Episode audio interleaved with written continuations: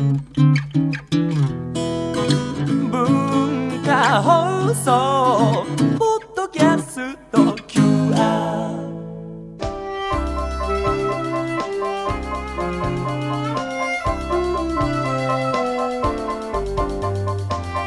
こんにちは。西川綾乃です。こんにちは。ようこそお越しくださいました。東京天狼院、えーと店長の山中夏美と申します。山中さん今日はよろしくお願いいよろしくおたします願いします。早速こう店内に入っていくとまず目を引くのがこの冷やしこたつなんですけれども、これはズバリ何ですか？これはえっ、とこたつを冷やしてるものに本当にそのままなんですけど、なっていて、はい仕組みは中でサーキュレーターが回ってまして、足元から涼しくなれるこたつになってます。こう見た目は普通のこう冬に使うそうですねあ。のみかんなんかが乗ってあるようなこたつですけれどそもうですね。これは夏用なんですよねそうです。でも冬は普通のこたつとして使ってます。なるほどじゃあ夏は涼しく冬は暖かくってことですねはい、そうなんです。そしてこのこたつの隣にあるのがこれが噂の天狼院ボックスそうでです。ね。すはい。この天狼院ボックスは 私ホームページで見たんですけれどもあのここの天狼院で本を購入して2500円以上購入するとチケットがもらえるって聞いてそ,、ね。はい。れを提出するとこの天狼院ボックスをゲットできるっていうことを聞いたんですけれどもそ,、ね。はい。れは大体何枚ぐらい提出するとこのボックスゲットできるんですかね？それがちょっと担当者しかわからないっていうところがありまして、はい。一応これが月1回の入れ替え戦っていう仕組みになってるんですけれども、今月は1枚応募すればなんか当選したという方もいらっしゃれば、はい。3枚応募したのに、ね、と落選しちゃったっていう方もいらっしゃるので月によってその枚数も結構変わってくるみたいです。じゃあ、ね、何枚出せばゲットできるっていうのはちょっと明確じゃないですね。そうですね。この1ヶ月自分の好きなようにこのボックスを使えるっていうことで、今皆さん思い思いのというか本当にバラエティに富んだ本が並んでいますけれども、はこのポップ屋なんかもそのボックスの持ち主さんが作ってらっしゃるんですか、そうですね、はい。もう一応選書していただいてこちらでその本を入荷して販売するっていう形ではあるんですけれども、はい。売り方は本当に自由なのでポップはお客様が自分で手書きで書いてくださったりしてますね。どのような方がこのボックスを持ってらっしゃるんですか、50代のサラリーマンの方から、はい、あとは、えっと、フォト部って言って部活もやってるのでそこのフォト部の方が作った写真集が並んでる棚だったりも、はい。いろいろバラエティには飛んでます。じゃあ私でもゲットできるチャンスがあるんですか？そうですねもちろんあります。でつ自分のこう他の人に読んでほしい紹介したいなっていうタイトルを山中さんにお伝えすると入荷してもらえるそうですね、はい。ことですね。私もこ今度ちょっとぜひ挑戦してみたいんですけども 今あのフォト部のお話出ましたが、はい。天狼院書店でははい。部活があるんですね。そうなんです。どうやったらその部活には入れるんですか？一応入部届がありましてちゃんとしてますね。そうですね。はい。一応イベントとして参加していただいた時に入部届書いていただければもう入部できますし、あとうん。フェイスブックの方に部活のグループがあるので、はい。その1回のイベントで終わらずにその後もそのグループとしてコミュニティで動いてるところはありますね。私がちょっとブログの記事で拝見したのは、あの花火大会に本を売りに行ったっていう。これはまあ部活とは別でその店員の方々で行かれたんですか？そうですね。スタッフで去年も実はオーナーの三浦だけで花火大会に行って売ってきたっていうことがありまして。三浦さんお一人で。そうなんです。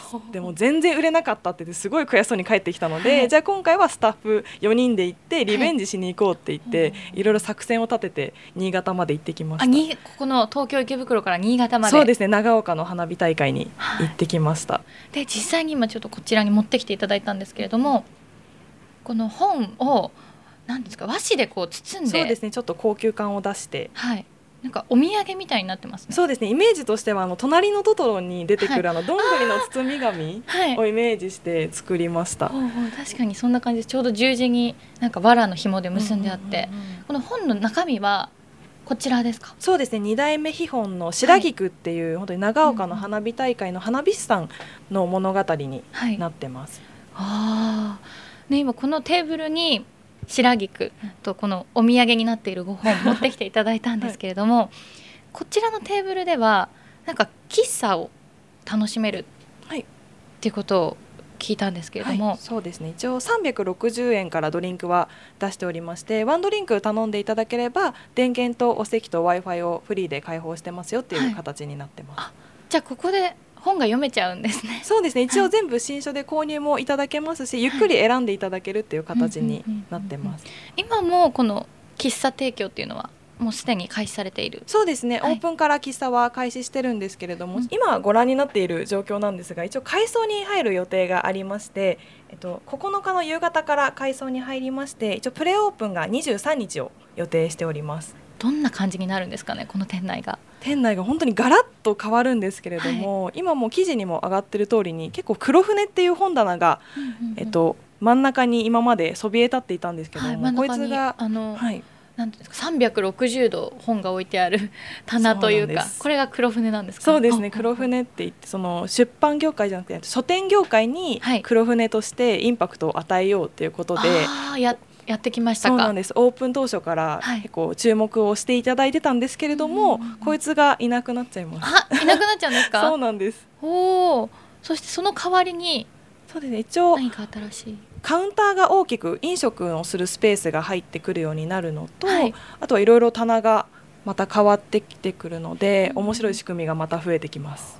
そしてなんか奥にすごいずらっとこう文庫が並んでいるんですけれどもあのスペースはもうどどんなスペースなんですか？あそこはもうあのリニューアルした後も固定でずっと置いてあるスペースではあるんですが、はい文庫の、えっとベーシックな本が並んでる棚になってます。はいその文庫のセレクトはどなたがさはいオーナーの三浦が全部行ってます。じゃあ三浦さんこだわりのスペそうですね。ースということではい。もう絶対人生の中のいつかは役に立つことがもう本当にベーシックなものには入ってるから、これはまず読みなさいとはうんうんうん。スタッフは言われてます。あそうなんですか。そう。なんです先ほど私もちょっとこう覗いてみたら本当にあの大学の授業で学ぶような近代文学うんうんうん。の純文学の本がいっぱい並んでいてすね。はい興奮しちゃいました。あの中から山中さんも何か読まれたんですか？そうですね。私も挑戦はしてみてはいるんですけれども、はい。まだなかなか 読み進まってないところはあるんですが、はい、そして8月23日のあの改装後のオープン後もこの天狼インボックスはある。そうですね。ボックスはありま継す。位置は変わるんですけれども、はい。数がちょっと少なくなってしまうので、うんうんうんうん。ちょっと激戦になるんじゃないかなと予想してます。激戦になってもちょっと私挑戦したいと思いま ぜすひお待ちしてます。そして、はい。天狼院書店のなんかオリジナルグッズっていうんですか？あのあー。限定、はい。えっと限定100セット、はい。残り54って書いてあるんですけど、はい。あれは何ですかね？あれが実は原稿用紙なんですよ。うちで開発しました実は、い、ほうちがその部活というかイベントの一環でステーショナリーラボっていうステラボっていうものを、はい部活の他にラボもあるんですよね。そうなんです。ちょっといろいろやりすぎてても。分かりづらくて申し訳ないんですけど。